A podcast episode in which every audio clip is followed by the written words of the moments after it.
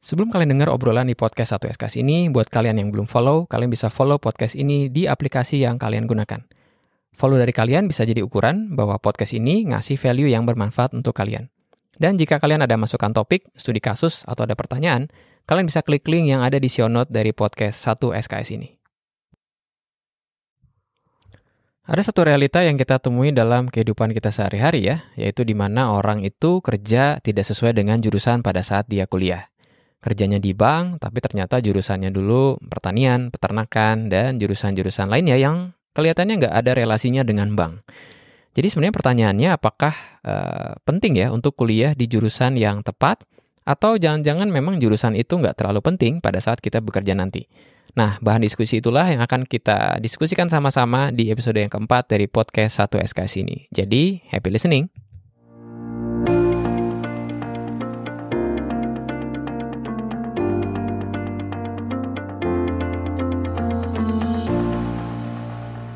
Halo, selamat datang di podcast 1 SKS bersama saya Pak Kris di sini. Uh, podcast ini diperuntukkan buat kalian calon mahasiswa, baik kalian yang SMA kelas 10 sampai kelas 12 dan juga kalian yang mungkin yang ngambil gap year dan juga diperuntukkan buat kalian yang mahasiswa aktif ya. Dan tujuan dari podcast ini buat calon mahasiswa bisa menentukan jurusan dan kampus yang tepat. Buat mahasiswa kalian bisa thriving atau doing well di perkuliahan kalian. Nah, ini adalah episode yang keempat, artinya episodenya bernomor genap jadi ini episode yang lebih cocok buat kalian yang jadi calon mahasiswa ya, di mana kalian lagi nyari kampus, nyari jurusan, dan yang akan kita diskusikan sama-sama di sini adalah apakah yang penting hanya sekedar kuliah, jurusan jadi nggak penting karena toh juga seperti yang saya sudah ceritakan di awal tadi, orang itu kerjanya ya berbeda dengan jurusannya. Jadi buat apa saya nentuin jurusan yang tepat buat saya ya? Jadi itu yang akan kita jawab ya. Dan saya akan mulai dengan uh, kuliah itu harusnya kayak gimana ya. Jadi menurut saya hidup di perkuliahan itu seharusnya yang pertama fulfilling ya. Jadi fulfilling itu artinya kita harus mau uh, bisa hidup dengan penuh ya, fulfilled gitu. Jadi kita menjalani kehidupan perkuliahan kita dengan menyenangkan, nggak terpaksa, nggak juga hanya karena disuruh orang tua atau hanya karena saya harus kuliah ya. Jadi harusnya jadi satu momen di mana dalam hidup kalian ini adalah momen yang fulfilling yang kalian jalaninya dengan sepenuh hati dan dengan senang juga ya.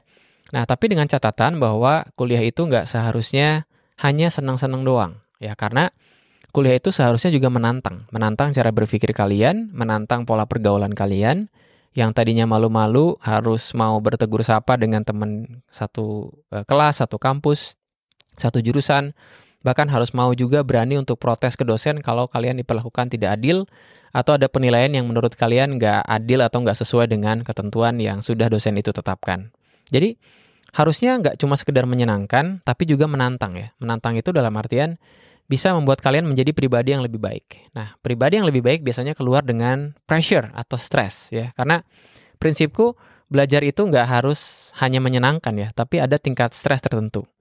Jadi kalau kalian mau uh, coba refleksikan dalam kehidupan kalian ya, uh, perubahan terbaik dalam hidup kita biasanya hadir pada saat kita senang, ya happy menjalani sesuatu. Tapi lebih banyak, kalau mau jujur, itu lebih banyak pada saat kita dalam keadaan stres. Ya, uh, tugas sudah deadline mendekat, kita harus melakukan yang terbaik, harus nyicil tugas, harus mau ngobrol dengan teman karena itu kerja kelompok. Itu yang bikin kita lebih positif dalam hidup, punya kemampuan yang baru. Karena stres dan menyenangkannya punya tension yang sama, ya. Jadi saya bilang bukan stres doang dan bukan senang doang. Karena kalau senang doang tapi nggak menantang, maka kita nggak maju doang dalam dalam kehidupan kita. Betul nggak? Kita hanya ada di momen yang ya atau di state yang sama terus. Bisanya cuma sekian karena cuma sekedar senang doang dan happy aja ya. Pembelajaran yang menyenangkan itu baik buat kita. Tapi sebenarnya pembelajaran juga harusnya ada uh, aspek di mana kita itu cukup stres atau cukup di stretchkan ya. Sama kayak karet gelang yang kalau kalian beli pertama tuh kaku, tapi makin kalian regangkan, maka karet itu akan semakin besar kapasitasnya. Manusia juga sama kok, ya. Jadi nggak senang doang, atau nggak ekstrim ke salah satu, ya tadi ya, yang hanya senang-senang saja, tapi juga nggak ekstrim ke stres. Karena kalau kalian stres, ya mulai ada penyakit, mulai kalian nggak bisa tidur, insomnia, mental health terganggu, dan sebagainya. Jadi di perkuliahan itu menurut saya harus ada keseimbangan antara senang dan stresnya, ya. Jadi kuliah itu harusnya menyenangkan, tapi juga menantang buat kalian. Ya, next. kuliah seharusnya menjadi masa menempa diri. Karena ya kita datang dari SMA yang belajarnya umum, apalagi kurikulum merdeka, udah nggak ada lagi IPA IPS ya. Dan kita harusnya bisa lebih lebih bisa menempa diri kita ya. Menempa diri itu bukan hanya sekedar intelektual tapi sosial juga. Ya, seperti tadi yang saya bilang bahwa kita harus mau negur teman kalau dia memang nggak kerja di kerja kelompok. Kita harus mau ngobrol dengan dosen, harus acungkan tangan kalau kita nggak ngerti, harus juga mau daftar lomba dan sebagainya. Jadi seharusnya jadi masa untuk menempa diri. Ya, yang ketiga uh, atau yang selanjutnya tiga apa empat? empat ya. Seharusnya menjadi fase mandiri pertama dalam hidup kita. Kalau di SMA memang terlihat mandiri ya, uh, bisa main ke mana pun, tentunya dengan pengawasan orang tua. Ada juga yang udah dikasih motor, kasih mobil, tapi di kampus itu jadi fase mandiri pertama sebetulnya. Ya, seperti yang sudah saya ceritakan di episode yang ketiga ya, bahwa perbedaan antara SMA dan kuliah itu kayak apa?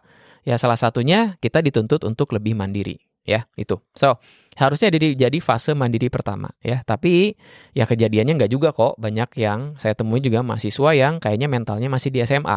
Orang tuanya masih micromanage ya. Orang tuanya masih kayak helikopter parenting, ngubungin dosennya untuk menyelesaikan persoalan untuk anaknya. I hope you're not in that situation ya. Dan kalau kalian merasa bahwa orang tua kalian terlalu mengekang kalian pada saat nanti kalian kuliah ya, maka nggak ada salahnya untuk berkata bahwa maaf pak saya sudah cukup mandiri dan dewasa mungkin uh, nggak terlalu micromanage so ya kalian bisa lebih mandiri ya yang kelima seharusnya membuka banyak kesempatan kesempatan untuk keluar negeri kesempatan untuk kerja di perusahaan kesempatan untuk berwirausaha kesempatan untuk ketemu dengan orang-orang yang menurut kalian bisa membawa kalian ke level yang selanjutnya ya nah kuliah itu kayak gitu ya jadi saya ulangi kuliah itu seharusnya fulfilling ya men, ya dia bisa menjadi salah satu cara kalian untuk menentukan untuk mencapai tujuan hidup. Yang kedua seharusnya menyenangkan tapi nggak cuma menyenangkan tapi juga menantang. Yang ketiga seharusnya jadi masa menempa diri. Yang keempat seharusnya jadi fase mandiri pertama. Yang kelima seharusnya membuka banyak kesempatan. Ya, nah itu yang mau saya buka dulu di episode yang keempat ini tentang sepenting apa memilih jurusan dan kampus yang tepat. Nah, di episode yang kedua saya mau refer ke dua episode yang lalu. Di episode yang kedua kita bahas tentang sepenting itukah kuliah. Nah, kita udah belajar mau kuliah atau enggak, ya itu pilihan kita juga. Tapi kalau kita ngelihat orang yang nggak sukses pada saat dia kuliah dan kita ngelihat orang yang sukses dan dia nggak kuliah, kita harus ngelihat ada survivor bias di situ. Nah, kalau kalian lupa atau kalian belum dengar, kalian silahkan dengar dulu episode yang kedua, ya. Nah, episode keempat ini, sepenting apa sih memilih jurusan yang cocok ya atau yang tepat buat kita, ya. Nah, sepenting apa? Nah, kita masuk di poin yang pertama. Poin yang pertama adalah kalau kalian masuk di jurusan yang tepat, nah parameter tepat itu kita akan ya obrolkan di episode-episode yang selanjutnya ya. Ada aspek minat dan bakat, ada aspek gaya belajar, cocok dengan biaya dari orang tua yang bisa mereka sediakan buat kalian, cocok dari segi pergaulan, cocok juga dari segi kesempatan ya. Nah, pada saat semuanya itu fit, cocok, tepat ya, kalian akan menjalannya dengan penuh kebahagiaan ya it's like a paradise ya. Itu kayak like the promised land ya. Kalian menjalaninya dengan penuh kebahagiaan. Contoh kalau sesuai dengan minat dan bakatnya kalian, misalnya kalian minat dengan dunia komputer, bakat kalian juga coding, pernah sekolah coding, masuk di informatics yang setiap harinya coding, belajar logika matematika, programming, dan sebagainya, ditantang menyelesaikan masalah uh, baik itu fiktif atau beneran, studi kasus, itu menyenangkan buat kalian karena sesuai dengan minat dan bakat ya. Yang kedua kalau sesuai dengan gaya belajar. Gaya belajar kalian misalnya nggak terlalu kinestetik ya. Kalian punya kinestetik yang lemah, punya kecerdasan fisik yang rada kurang ya. Maka masuk di jurusan yang banyaknya di belakang meja, nggak terlalu banyak aktivitas fisik ya. Itu akan bikin kalian lebih bahagia, ya nggak? Eh, tentu saja kalian harus tetap men, ya me, me, menjaga kesehatan kalian jogging kayak atau apa kayak gitu kan ya menurut saya nggak terlalu pinter kinestetik bukan jadi alasan untuk gak olahraga karena olahraga itu penting bagi kita dan masa depan kita ya. Uh, terlalu melebar per, uh, obrolannya ya. Lo so jadi menjalannya penuh kebahagiaan ya. Next. Uh, tepat dalam arti bisa mengembangkan kemampuan diri kalian ya. Contoh gini kalau kalian masuk di jurusan yang uh, banyak presentasinya what a what a promised land buat kalian yang suka presentasi kan ya. Tapi buat kalian yang nggak terlalu suka presentasi ya itu akan jadi dreadful gitu. Bisa kalian menantang diri kalian seperti yang saya bilang tadi bahwa kuliah harus menantang untuk memaksa diri kalian presentasi itu juga oke okay, dan itu tepat buat kalian. Karena ada yang mikir gini, aku tuh nggak terlalu suka presentasi, tapi kayaknya skill presentasi penting. Jadi mau milih jurusan yang jumlah presentasinya lebih banyak, tugas besar, presentasi, lombanya juga presentasi, uh, bikin bikin slide deck kemudian kalian presentasiin, itu bikin kalian jadi bertumbuh. Ada juga yang sudah merasa aku udah bagus public speakingnya, aku mau membuat public speaking ini lebih bagus lagi.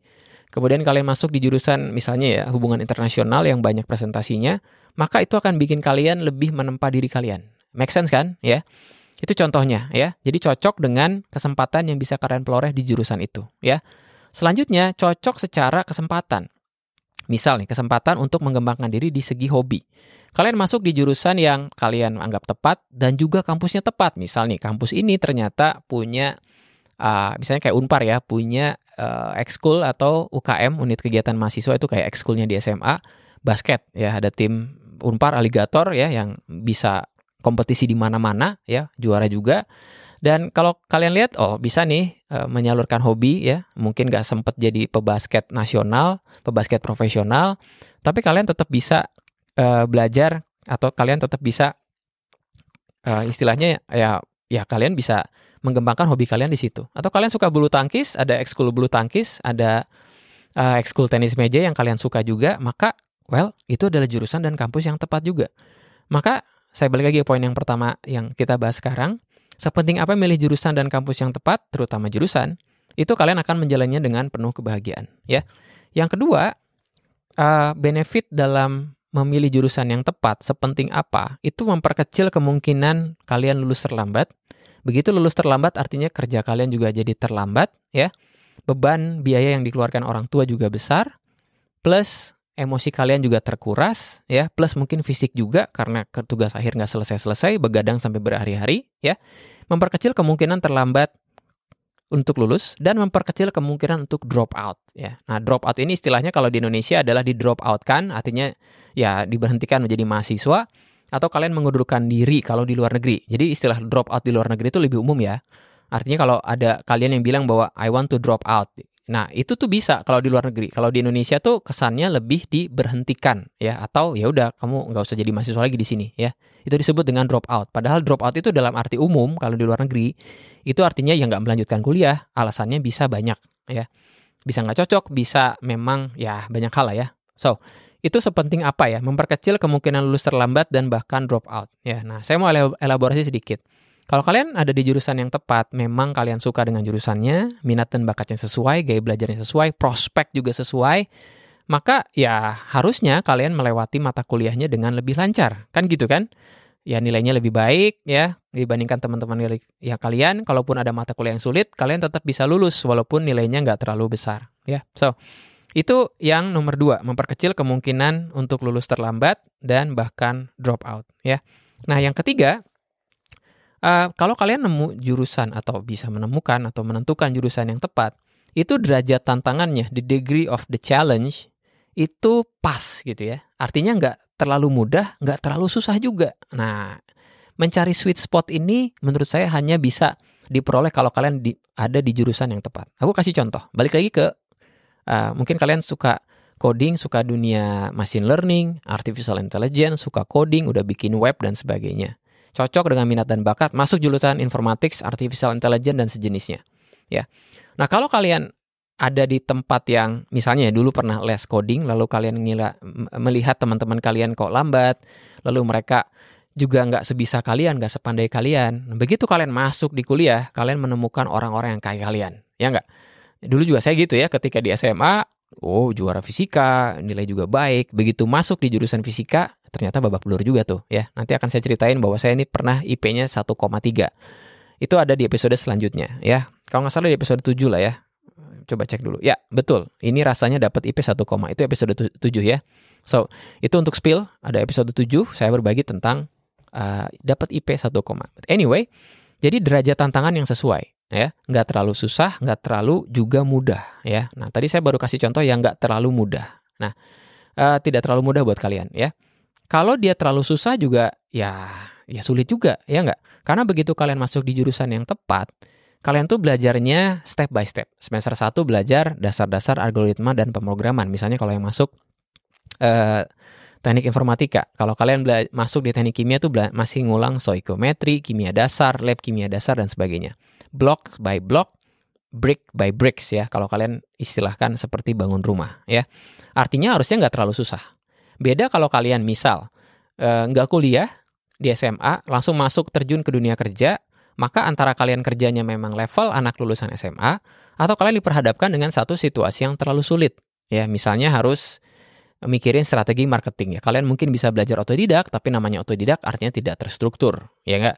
Nah, di kampus kalian diajarin masuk di kurikulum yang terstruktur, ya. Masuk di semester 1 mata kuliah dasar, tapi sebenarnya nggak dasar-dasar amat ya. E, karena ada yang bilang, Bo, katanya kimia dasar, katanya fisika dasar, tapi kok terlihat tidak seperti dasar ya. Tidak terlihat loh, padahal memang dasar ya. Hukum Newton, stoikiometri, neraca massa dan sebagainya ya. So, anyway, kalau kalian ada di jurusan yang tepat dan juga ada di uh, ya yang disebut dengan apa tadi ya uh, jurusan yang tepat, kemudian kampus yang tepat juga, kalian mendapatkan tantangan yang sesuai, nggak terlalu mudah dan juga nggak terlalu sulit ya. Itu sepenting apa sih memilih jurusan yang tepat ya. Nah, saya mau masuk di nomor 4. Nah, nomor 4 ini ini ada perkataan dari Daniel Priestley. Daniel Priestley bilang, environment dictates performance. Saya ulangi, Daniel Priestley bilang, environment dictates performance. Nah, apakah sih yang dimaksud dengan environment dictate, performance? Nah, yang dimaksud dengan uh, uh, tadi ya tentang environment dictates performance itu artinya lingkungan kita itu menjadi penentu performa kita. Nah, artinya uh, dia bilang mungkin gini ya, kalau saya coba parafrase apa yang Daniel katakan, Daniel Priestley, dia bilang motivasi itu ada antara ada dan tiada. Kalian mungkin pernah ngerasain kadang ada motivasi tinggi, kadang juga ada yang tidak uh, ya enggak ya pada saat kita lagi high motivation, pada saat kita low motivation ya. Nah, yang bisa membuat kita terus berkembang itu adalah lingkungan, environment. Artinya kalau environment kalian bagus, jurusan di kuliah yang jurusan ya kuliah di jurusan yang tepat, di kampus yang tepat, teman-teman juga pas, kalian bisa jaga pergaulan kalian. Pada saat kalian nggak termotivasi, itu bisa loh motivasinya timbul gara-gara orang-orang di sekitar kalian ya. Nah, artinya pada saat kita bisa uh, jurus uh, kuliah di jurusan yang tepat ya, maka ya harusnya sih kita bisa uh, apa ya? Ya kita bisa meningkatkan performa kita. Nah, jadi sepenting itulah kita kuliah di jurusan yang tepat. Kalau kita kuliah di jurusan yang tepat, lingkungannya te tepat, itu sama kayak benih yang ditaruh di tanah yang tepat kemudian dia bisa bertumbuh dengan baik ya. Nah, itulah yang rasanya kenapa kita milih uh, sepenting apa kita milih di jurusan yang tepat ya. Nah, kalau nggak kita dapat jurusan yang tepat, maka ya lawan yang tadi itu ya semua antonim atau lawan lawan yang tadi itu ya uh, itu akan terjadi sama kehidupan kita ya. Contoh, kalau kita nggak di, kuliah di jurusan yang tepat, maka poin yang pertama kita akan menjalaninya dengan penuh ya dengan tidak bahagia gitu. Bukan minat dan bakat saya, gaya belajar juga nggak pas, maka kita jadi nggak bahagia ya. Yang kedua, jadi memperbesar kemungkinan lulus terlambat dan bahkan drop out. Ya, jadi ya itu yang terjadi kalau kita kuliah di jurusan yang tidak tepat. Ya, banyak ngulangnya, kemudian nilai juga jelek, ya, merasa tertinggal dengan teman satu angkatan, bahkan merasa tertinggal dari adik angkatan dan sebagainya. Wow, itu nggak enak sih. Ya, yang ketiga, eh, maka kalau kita kuliah di jurusan yang tidak tepat, derajat tantangannya itu nggak sesuai. Ya, Nah, biasanya itu yang terjadi bukan bukan bukannya kalian mendapatkan yang terlalu mudah, tapi kalian yang mendapatkannya terlalu sulit, ya. Sulit banget nih. Ya, misalnya kalian yang memang minat dan bakatnya nggak ada di bidang sosial, begitu kalian masuk, kalian jadi ngejalaninya ya susah kan, ya. Karena kalian harus dipaksa buat lebih supel, lebih banyak ngomong sama orang, lebih menganalisa behavior seseorang, ya. Padahal misalnya minat dan bakat kalian ada di bidang yang lain, ya. Kemudian kalau kalian masuk di jurusan yang tidak tepat, lingkungan kalian akan merusak performa kalian, ya. Masuk di jurusan yang pergaulannya nggak terlalu bagus, ya akhirnya kita jadi malas-malasan. Kemudian ya walaupun itu debatable sih, ya kita bisa memilih teman kita, bisa bisa milih pergaulan kita itu betul. Tapi ya kadang jurusan tertentu tuh karakteristiknya memang jelek aja gitu lingkungannya, ya. Nah lalu e, kalau nggak pas juga kita bisa e, cenderung malas, cenderung nggak mau mengembangkan diri, ya. Jadi itulah itulah pentingnya kita untuk me, memilih jurusan yang tepat bagi diri kita, ya. So, Oke, nah selanjutnya saya mau jawab pertanyaan yang sempat saya jawab uh, beberapa waktu yang lalu di Quora, ya. Nah, yang akan saya jawab adalah pertanyaan sebagai berikut. Nah, ini di Quora ada satu pertanyaan yang sempat saya jawab. Jadi saya ngambil dari file uh, atau dari berkas yang pernah saya jawab ya. So, ini kasusnya ya. Yang curhat namanya Chris the Cat ya. Uh, ya pasti bukan Chris saya ya, tapi dia sebut Chris the Cat ya. Nah, ini kata-katanya. Halo, perkenalkan saya masuk teknik sipil semester 4. Teknik sipil ya, semester 4. Sekarang sedang libur menuju semester 5. Langsung to the point aja. Ini kayaknya baru semester lalu deh ya. Uh, langsung to the point aja saya sudah gagal di dua semester sebelumnya dikarenakan mental health issue seperti depresi, social anxiety, insomnia. Ya, yeah, it sounds stupid, but it is what it is. Menurut teman-teman, apakah saya harus tetap lanjut atau lebih baik keluar karena saya tidak ingin mengabulkan orang tua saya oh, uh, uang orang tua lebih banyak lagi. Yes, I try to run away from my responsibility and I'm aware about it. I'm 23 and yet I still not growing up. Damn katanya ya. So anyway, Uh, jadi situasinya dia sudah masuk di semester 4, kemudian lagi libur semester 5, tapi gagal di dua semester sebelumnya karena menurutnya ada masalah di mental health, depresi, social anxiety, insomnia, dan sebagainya. So, yang saya jawab di sini adalah uh, saya itu bilang sama dia dalam bentuk tulisan, uh, gagal itu event, bukan mendefinisikan dirimu. Artinya gagal itu event loh teman-teman ya, bukan mendefinisikan diri kita.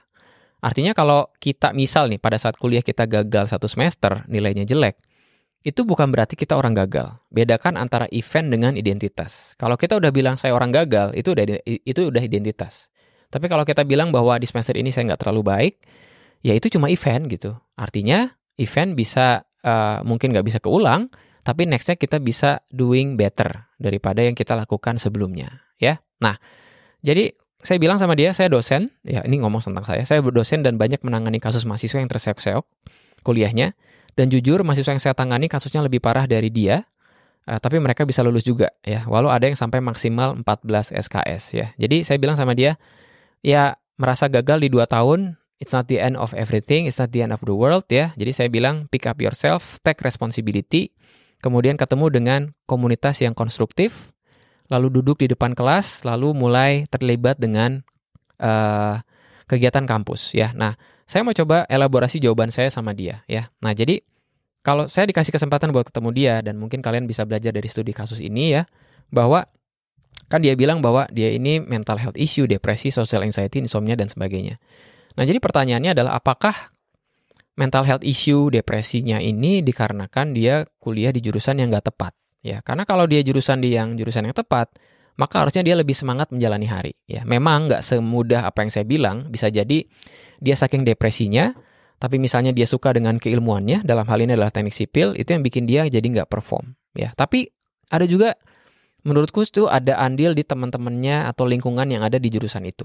Ya, karena orang yang depresi, social anxiety, kemudian dia kurang tidur, dan tebakan saya dia juga mungkin banyak bolosnya kalau teman-temannya care sama dia, cukup guyup gitu kan, cukup suka ngumpul, maka ya dia bisa ketemu lingkungan yang tepat ya. Jadi rasanya mungkin saja dia ada di jurusan yang gak tepat dengan minat dan bakatnya, gak tepat dengan gaya belajar, dan mungkin gak cocok dengan lingkungannya ya. Dan tebakan saya dia orang yang social anxiety itu kan ya bisa dibilang dia uh, anxious ya atau khawatir banyak curigaan sama orang-orang sehingga dia nggak nyaman di sekeliling di sekeliling orang-orang tersebut ya. Nah mungkin dia nggak punya teman dekat juga, mungkin juga dia menjauhkan diri dari uh, perkumpulan teman-teman satu angkatan. Ada juga yang seperti itu loh ya. Dan saya nemuin beberapa mahasiswa yang uh, ya ini pelajaran buat kalian yang calon mahasiswa ya. Penting loh untuk kalian gaul ya. Jangan cuman kuliah doang. Dulu saya kuliah pulang, kuliah pulang. Bersyukur banget punya teman-teman yang care dan bisa satu frekuensi juga. Tapi saya banyak ngeliat uh, mahasiswa yang terlambat, terlambat dia dalam kuliahnya itu dikarenakan karena dia menjauhkan dari komunitas. Mulai nggak ngumpul bareng teman-teman satu angkatan, ngumpulnya bareng dengan jurusan lain yang karakteristiknya berbeda. Ya, so jadi rasanya ini jadi pelajaran buat kalian ya. Itulah kenapa kalian mesti kuliah di jurusan yang tepat. Nah untuk itulah podcast 1 SKS ini ada dan podcast ini juga menyediakan kelas-kelas atau workshop ataupun uh, video uh, online di mana kalian bisa dapetin manfaat dan kalian bisa menentukan jurusan yang tepat ya. So, ini adalah studi kasus yang pertama yang pernah saya jawab di Quora dan saya ceritakan di sini ya. Dan itulah akibatnya kalau kita nggak kita milih jurusan yang nggak tepat ya dan lingkungan yang nggak tepat. Social anxiety, mental health issue dan sebagainya. So, hopefully buat teman-teman yang calon mahasiswa, kalian dapat memilih jurusan yang tepat dan kalian bisa uh, sukses di perkuliahan kalian nanti ya. So, demikian podcast 1 SKS. Sampai jumpa di episode selanjutnya. Bye bye. Kalau kalian dapat value atau manfaat dari podcast ini dan ingin say thank you, kalian bisa support podcast ini dengan mentraktir Pak Kris dengan klik link yang ada di deskripsi podcast ini. Traktiran kalian akan sangat berarti untuk podcast ini tetap running dan bantu orang-orang untuk stay productive. I'll see you guys later dan stay productive.